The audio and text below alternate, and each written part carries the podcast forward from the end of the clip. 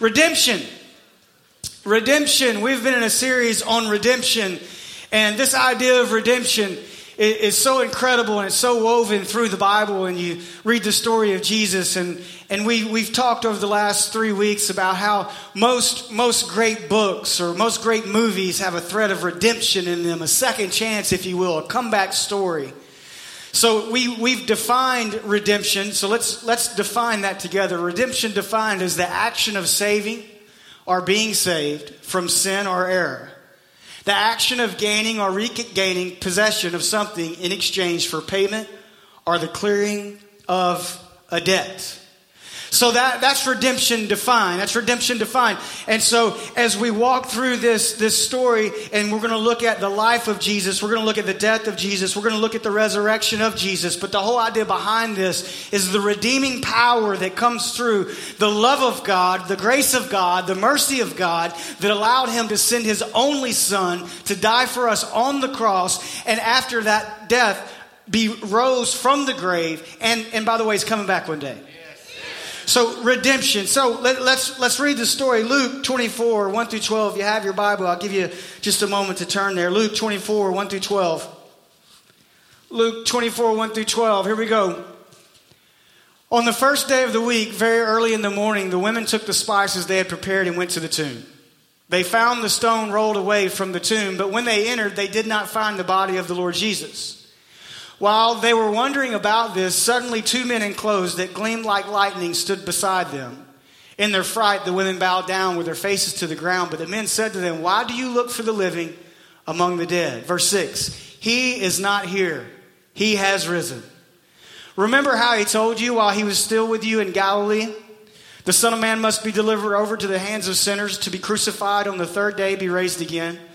Then they remembered his words. When they came back from the tomb, they told all these things to the eleven and to all the others. It was Mary Magdalene, Joanna, Mary the mother of James, and the others with them who told this to the apostles. But they did not believe the women because their words seemed like nonsense. Men, don't try that at home, okay? Peter, however, got up and ran to the tomb. Bending over, he saw the strips of linen lying by themselves, and he went away, wondering to himself what had happened. Let's pray. Father, thank you for this day. Thank you for this weekend means to us and what it means to the foundation of our faith. Lord, as we just explore this idea of redemption, God, we pray that your, your word would change us so that we could change the community that you've placed us in. In Jesus' mighty name we pray. Amen. The redemption of the blank page, and we'll, you'll, you'll figure that out as we go throughout the, this sermon tonight. But, but so, so the redemption of the blank page. So let's just get into this. Number one, his life, speaking of Jesus, his life was a living revolution of redemption. I want you to think about this just for a second. The life of Jesus was a living revolution of redemption. Everywhere Jesus went, he was modeling redemption for people. Everywhere, he was either modeling it or he was telling stories about it. And watch this. So, so maybe you're here today. I don't know how some of you were raised, or maybe, I don't know like what kind of church you grew up in, or what you know about Jesus, or what you've heard about Jesus. Uh, unfortunately, many of the things maybe you've heard about Jesus is, aren't true. That's why we here at Coastline, we encourage everyone to read their Bible. It, it, you don't have to be special to read your Bible, but when you read your Bible, you are special. Read your Bible. But so I don't, I don't know your background. I, I don't know all that. So, so maybe some of this tonight will change your perception on, on Jesus, but everywhere he went, he was living out redemption. He was changing things. He was, he was taking the law and turning it to grace. And, and so he, he was coming on the scene and he, he was exploring this idea of redemption. John 10 10 says this The thief, meaning the devil, comes only to steal and kill and destroy. I have come that they may have life and have it to the full.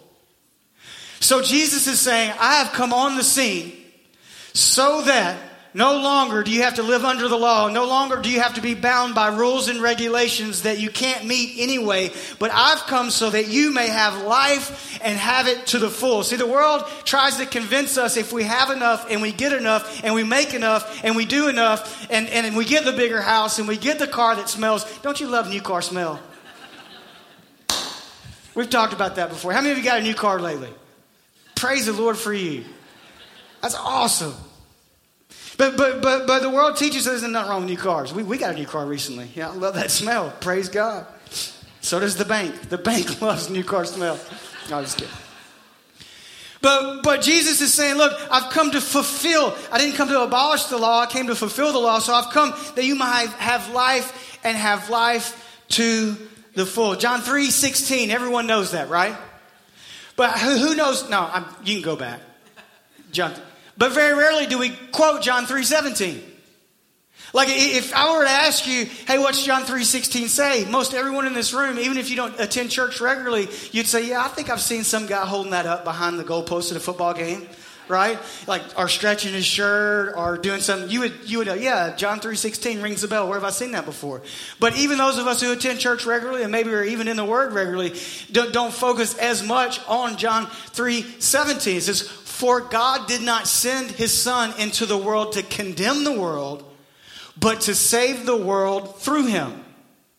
See, this perception that we may have of a Jesus that, that came to condemn the world or a God that's constantly mad at us because we don't measure up is totally uh, in, in, contradict to the Word of God. The Word of God says, Look, I've come so you can have life and have it to the full. And then John 3 17 says, For God did not send His Son into the world to condemn the world, but to save the world through Him. It's redemption. Think about this just for a second. We talked about the woman at the well. Jesus came on the scene to redeem her to her purpose. He said, Where is your husband? She said, I don't have a husband. He said, You're right, you've had five, and the man you're with right now is not your husband. That wasn't the point. The point was he was revealing to her who he was, and those that were going to worship him could worship in spirit and truth. She then turns around, this lady who had to come to the well at noon because she was tired of being talked about. She goes back to her hometown, and revival starts. Jesus goes to a town he shouldn't have even went to, and he stays for a few days teaching about redemption. Think about a woman caught in adultery. We talked about her. He's redeeming her. She's thrown down. And he actually asked her the question. He says, Where are those that condemn, woman? Where are those that condemn you? And she said, They're gone. And he said, Then neither do I condemn you. Go and sin no more. Redemption. Redemption. You, you, you, think about eh, you think about Zacchaeus.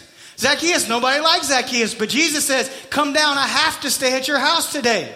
Jesus redeemed Zacchaeus from being the scourge of his community to being a, an upstanding citizen. When Jesus was not modeling redemption with his life, he was talking about redemption. He was talking about the prodigal son. He was talking about leaving the 99 to find the one. He was talking about the lost coin. That's what Jesus is about. He is Jesus is the story. Jesus, that, that's why we, we celebrate this weekend, but not just this weekend, every day. Jesus is the story. Jesus is the storyline. And so you have this idea of the life of Jesus being this massive revolution of redemption. Everywhere he went, he was either modeling it or he was talking about it. He was coming on the scene to say, Look, look, you, what you've been trying to do, I don't condemn you because you can't keep the law. Because the Bible says what, you, the, what the law was powerless to do because of our flesh, God did for us. God did for us by, by sending his own son in the likeness of man to condemn sin in us.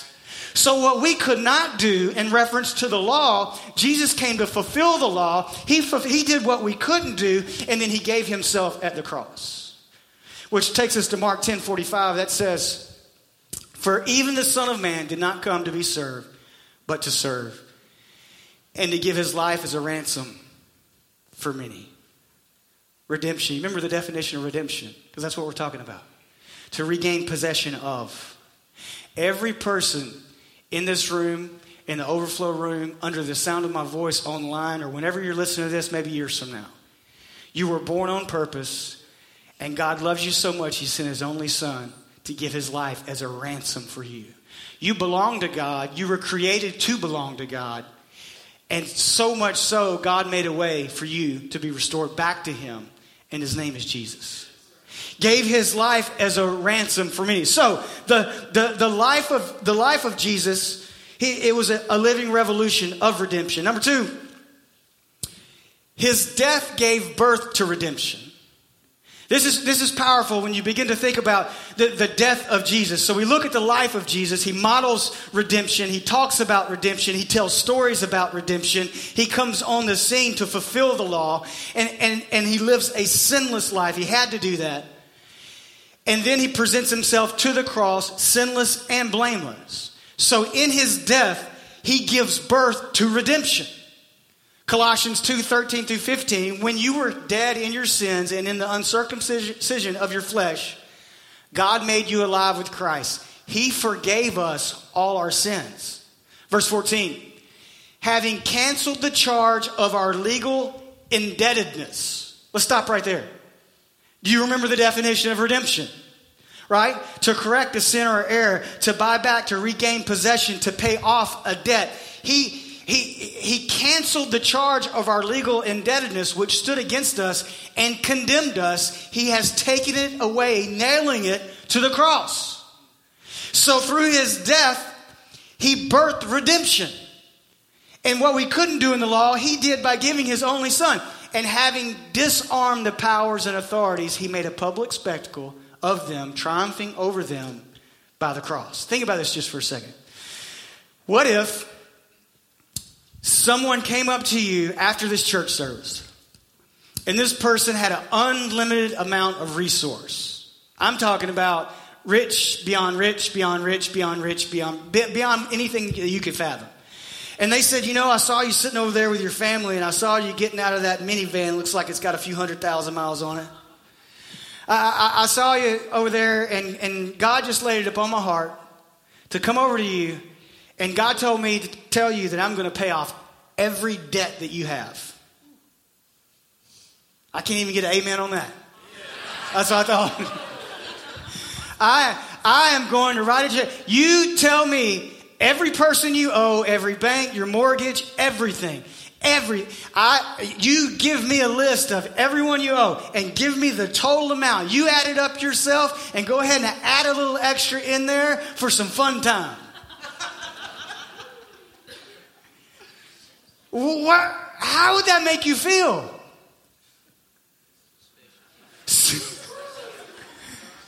I mean, I know some of you are never going to respond to me, and I'm, I'm good with that. I've, I've dealt with that in my own heart. But for the rest of us here, that, that's, that's got to feel pretty good. And because I'd be like, all right, does that mean, can you give me till tomorrow? Because I'm going to take my little boat and I'm going to trade it on a big boat.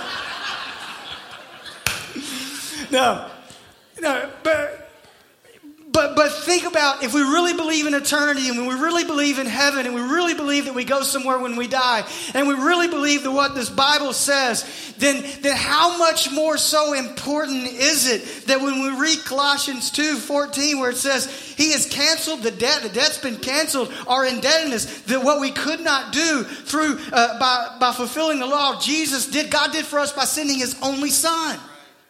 And so we live in a world, in a culture, we live in a world of flesh, right? Squeeze yourself, pinch yourself.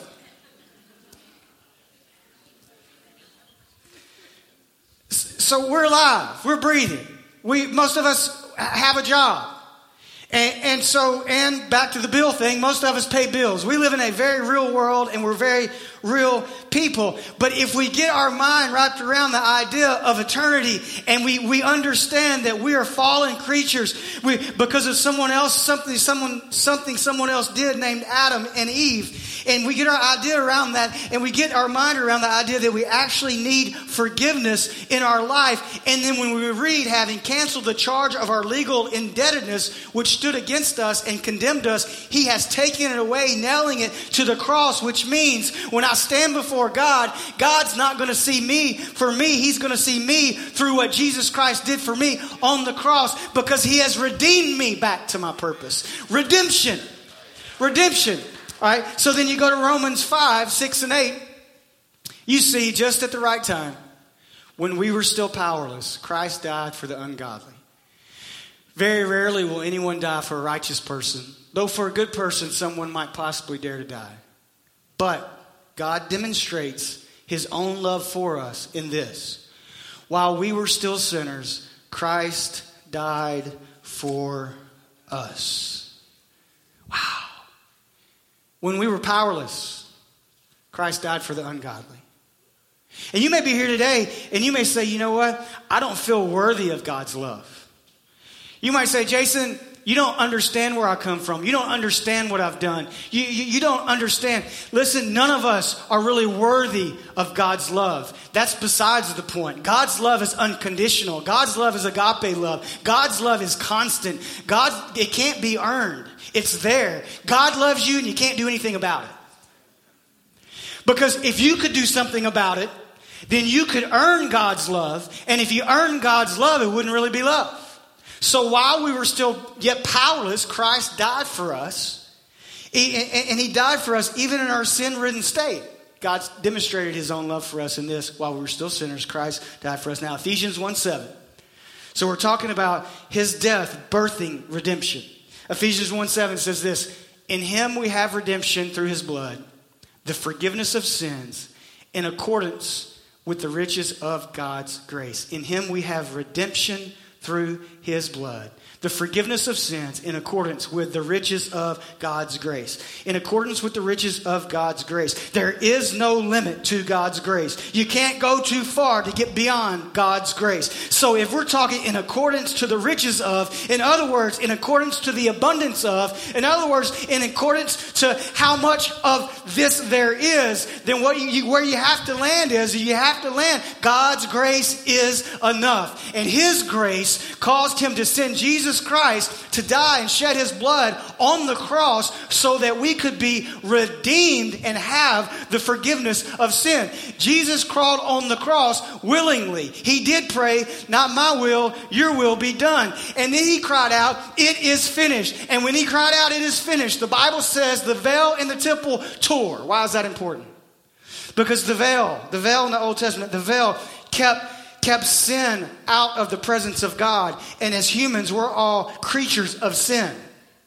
And if you read the Old Testament, you see you see all these things you had to go through to, to get in the presence of God. But when Jesus cried out, it is finished. The veil ripped apart, signifying that no longer do you have to go through tradition and sacrifice this or do this or say this or do this. That Jesus Christ had made a way for us to come into the presence of God. The Bible says in Hebrews 4:15, "For we do not have a high priest that's separate from us, yet one that was tempted in all ways, yet he lived without sin. Therefore we can approach the throne of grace with boldness and confidence in our time of need. You don't need anybody else to do it for you. Jesus has already done it for you, and through his death, redemption was born.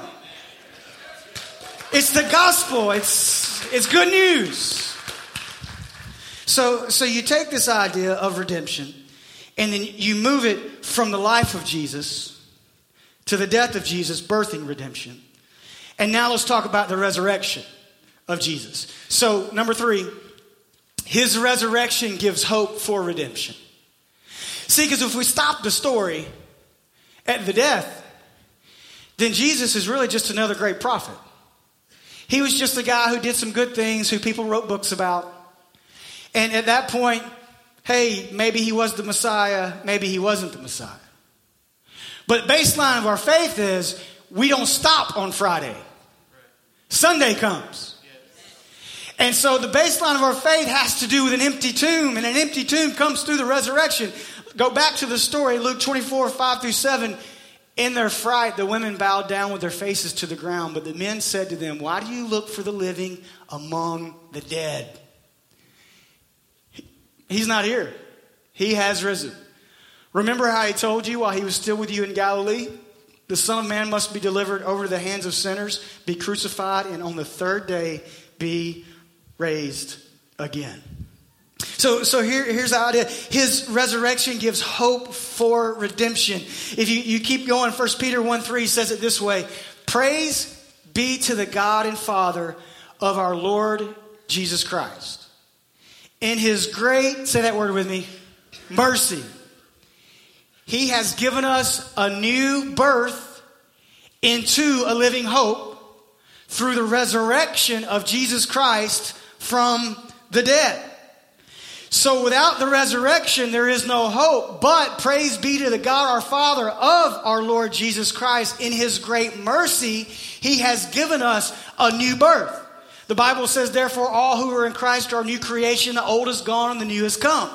So when we accept Jesus Christ as our personal Savior, we, we, we're birthed into a, a, a living hope, is what the Bible says right there. The Bible also says if you're breathing, you have hope. tell you what, a person who loses hope is a sad person. But there are a lot of us in this room right now, those of us who have some miles on our life, would say, you know, there are I can look back on areas and times in my life where I was tempted to lose hope. I, I was really tempted to give up. I was tempted to quit. But the Bible says if you have if you have breath in your body, you have hope. Because if you have breath in your body, you're still alive. And if you're still alive, there's hope for redemption. And there's hope for redemption because of the resurrection. Wow.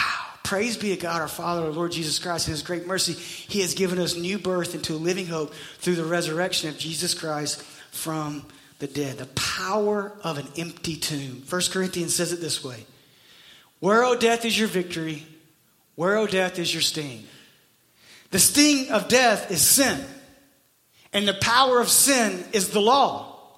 But thanks be to God, He gives us the victory through our Lord Jesus Christ. Is this starting to ring a bell here? Is this starting to make sense? This is the gospel. This is, this is Jesus. Jesus is the story. And so, but thanks be to God. So, in other words, death came through sin. We know that we were never created to die. Do you know that? God created Adam. It wasn't good for him to be alone, so created Eve. Adam was fishing too much. and he, he would walk with him in the cool of the day. He created, he created in his own image just to be with them. We weren't created to die, and then sin entered in. So sin brought death. Sin brought the consequence of death. Have you ever, I'm, I'm enamored with stories, survival stories. And, I, and, you know, you know, I guess it was four or five years ago, 127 days, about the guy who uh, cut his arm off. You know I'm talking about? To, to stay, or 127 hours. Sorry, that would have been something. 100, 127 days. That would have been something. But, but and then I've, I've read stories about loggers who were cutting trees and by themselves in the law and, and actually cutting their leg off to save their own life. We have a will to live as long as we hang on to hope. There's a will. We weren't created to die, but sin brought death. First Corinthians says, but now for what Jesus has done for us, there is no more sting to death. And there is no more victory or power to the grave because the power of sin was found in the law, but Jesus came and condemned the sin in us by fulfilling the law. And so then that brings us to victory. So the resurrection gives hope for redemption. Hope. We toss that word around a lot. Hope. Hope, hope, hope, hope this, hope that. Hope floats. Hope this. Hope is such a powerful word. Hope is such a part of redemption. Because anytime you, you again, read a great book or, or you see a great movie, it has a thread of redemption through it, there's always a thread of hope. There's always that one person or that one child or that one character there who refuses to lose hope on the person who said they were going to save them. Jesus did that for us. So the resurrection brings the hope for redemption. And then, last thing redemption offers an opportunity to rewrite your blank pages. So, so you get to Luke 24 12. Go, we go back to that. And so the women, they go back and they say, hey, he's not there. No one believed them and said, this is, this is nonsense. And so, but Peter, Peter, in perfect Peter fashion, he runs to the tomb. Peter, however, got up and ran to the tomb. Bending over, he saw the strips of linen lying by themselves, and he went away, wondering to himself what had happened. I, have told you this before. I believe when we get to heaven, I believe that we're going to get to see the Bible in ultra 3D panoramic colors we can't imagine, sight, smells, sounds. I believe that we're going to get to just relive every part of the Bible that ever ever happened, and even more because the Bible says if we were to write down everything that Jesus did and everything that happened, there wouldn't be enough pages. So, so, but I, I want to see this one. I want to see the look on Peter's face when he looks in and he sees the strips of linen that Jesus had, but Jesus is not there. And so Peter goes away wondering to himself what had happened, possibly with a little doubt. See, Peter had, had, had denied Jesus three times.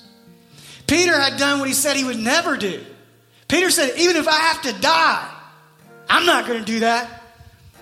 Even if I, Peter pulls out the sword and cuts, cuts the guy's ear off in the garden, Pete, this is Peter. And then he denies Jesus. He runs to the tomb, hoping maybe for something besides what they're saying. And he goes away wondering what had happened. So a few days go by, and you, you, you skip over into John, and you see. Uh, next verse, please. Thank you. John 21, 3 through 7. So all these things were told to people. People weren't, weren't believing it. And so what does Peter do? Peter says, I'm going out to fish. Amen. Hey, I don't know what to do. I'm confused. I don't understand. And here's a great spiritual lesson for you. As humans, a lot of times when we're confused about what God's doing in our life, we go back to what we know. Peter was a fisherman. That's what he knew. He knew how to fish. He said, I'm going to go out and fish because this three, three year or so crusade we've been on evidently is over. I, I just did what I said I wasn't going to do, and, and they just crucified our leader, and now we're probably in danger, so I'm going to go out to fish. And they fished at night in those days. Simon Peter told them, and they said, We'll go with you. So misery loves company. So they went out and got in the boat, but that night they caught nothing. Early in the morning, Jesus stood on the shore, but the disciples did not realize that it was Jesus. He called out to them, Friends, haven't you any fish? No, they answered. He said, Throw your net on the right side of the boat and you will find some. When they did, they were unable to haul the net in because of the large number of fish. Jesus has such a great sense of humor. Then the disciple whom Jesus loved said to Peter, It is the Lord. As soon as Simon Peter heard him say, It is the Lord, he wrapped his outer garment around him, for he had taken it off, and jumped into the water and he runs. In other words, so you get this picture. He walks away from the tomb. He, he's scared. He doesn't know what's going on. So he goes and he does what he knows to do best. And, and then Jesus shows up on the scene. Why? Because Jesus was there to redeem Peter's purpose. Peter's the one who got to preach on the day of Pentecost. Peter's the one who walked down the street in his shadow, healed people. Peter's the one who went to Cornelius' house and preached the gospel. Peter, we read about Peter. We read about Peter all through the Bible. What if Peter would have refused to come back to Jesus because of regret? What if he would refuse to rewrite his future? What, what if? But he didn't. Jesus said, Have you any fish? I mean, Jesus spent three years with these guys, and he knew how dull they were. You do a study on the disciples, it makes you feel really, really good about yourself. I mean, Really, we can seriously, we can identify with this. I can anyway. Maybe you're perfect. I don't know. But but you, you, and so so having you any fish, throw your net on the other side. They get all these fish, and then Peter, the moment of truth, what do I do? And Peter rewrites his future. He rewrites the blank pages of his future. If you're breathing, you have hope. The redemption of the blank page. I want you to do me a favor if you haven't already found it. Look under your seat. And under, under your seat is a, is a piece of paper with a pen. It's a gift for you. Yeah. She looked like this. And on the, on the front of it, okay, it's not that hard. It's, it's either there or it's not, all right? I mean, this is not an egg hunt for adults. So on the front, kind of, kind of supposed to look like a book cover. The redemption of the blank page. You think about Peter, and I'll, I'll close this out tonight now by telling the story, and it will kind of tie us back into the blank page. Peter rewrote his future by filling in, allowing Jesus to redeem him. This young lady, her name is Tommy. She grew up in Georgia, abused as a child, terrible, terrible childhood. As soon as she was able, she graduated high school. She moved to LA to be an actor, actress. Beautiful young lady. She moves out there, and as we all know, I guess the percentage of people that actually move there who actually get to be actors or actresses is very small. So she falls in to the adult film business. That got some of your attention.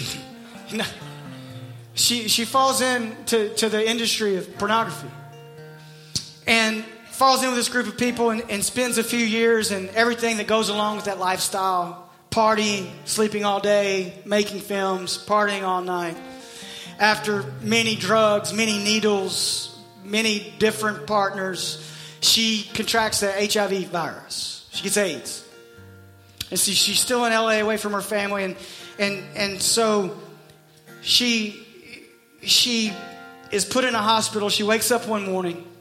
She's in a house. She doesn't know where she's at. There's people around her she's never she doesn't remember seeing. There's needles laying all around her. And she feels like she's dying. So she goes and she checks herself into a hospital. She check, checks herself into a hospital. They begin to monitor her. And they begin to kind of try to take care of her while they're figuring out what's going on.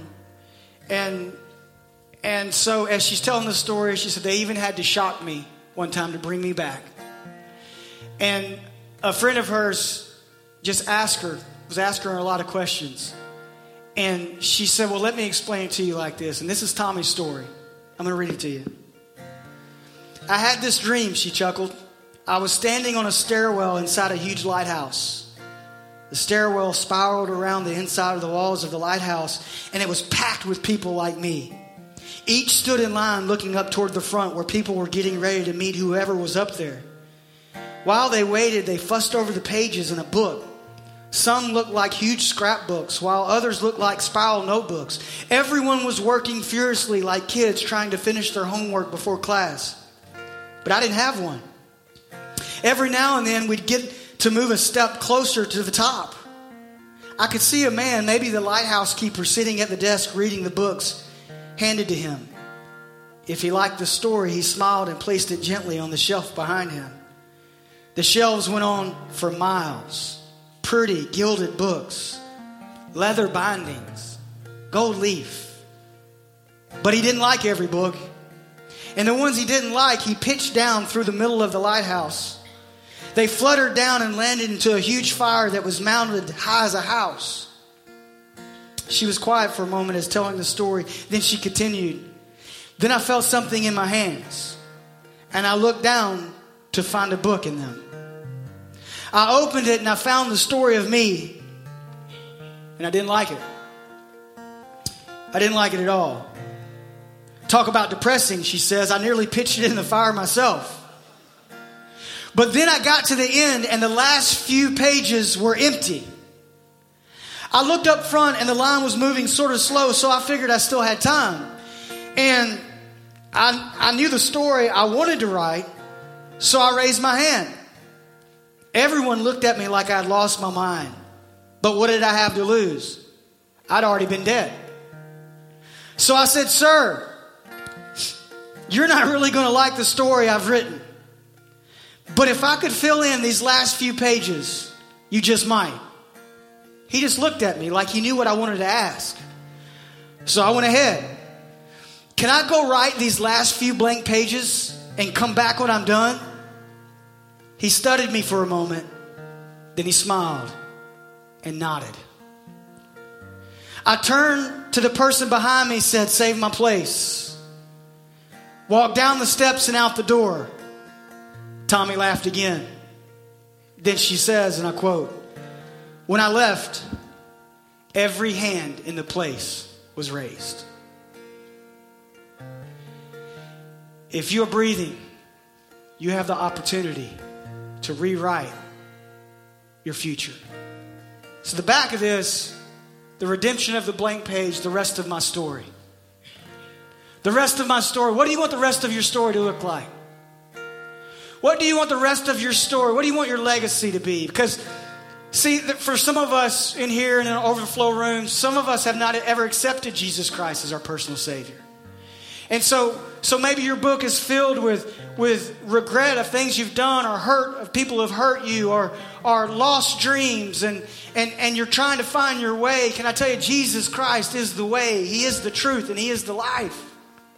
So maybe that's you. Maybe you just you need to to rewrite your future by accepting Jesus Christ as your personal Savior this Easter 2016. Or perhaps maybe you're here and you know Jesus.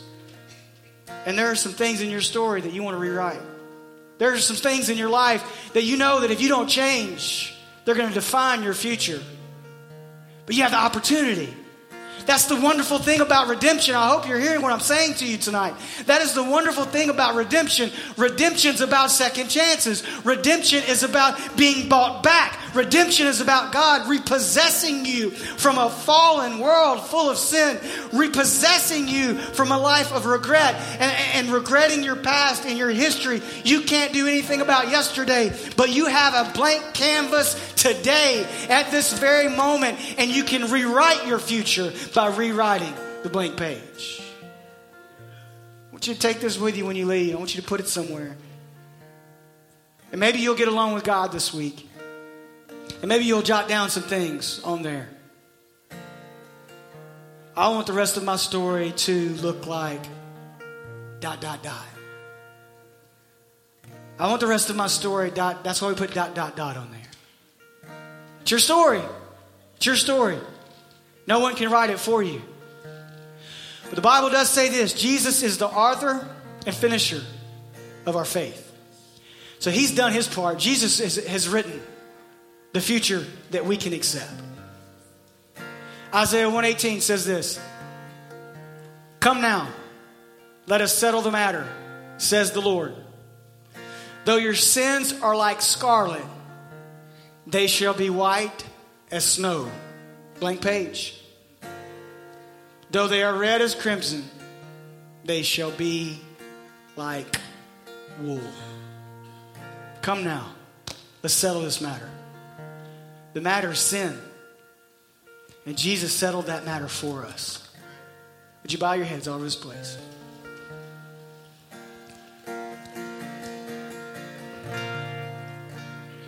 Maybe, maybe you're part of that group and you'd say, you know what, I need to start rewriting these, these blank pages by accepting Jesus Christ as my personal Savior.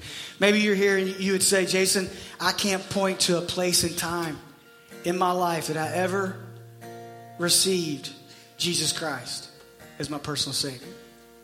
Salvation's a faith issue. And the Bible says that each one of us are given a measure of faith.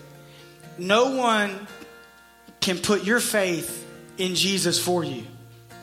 You can't give enough, you can't do enough, no one can do any kind of magic wand, sprinkling, whatever. Nothing. You get to decide what you do with your faith. We all do. That's what salvation is a matter of faith. Salvation is a matter of belief. That's why John 3:16 says for whoever whosoever believes in him will not perish but have eternal life. So salvation, being saved, it's not that complicated. It's you doing business with God saying, "God, I believe that Jesus is your son. I believe he is the Messiah."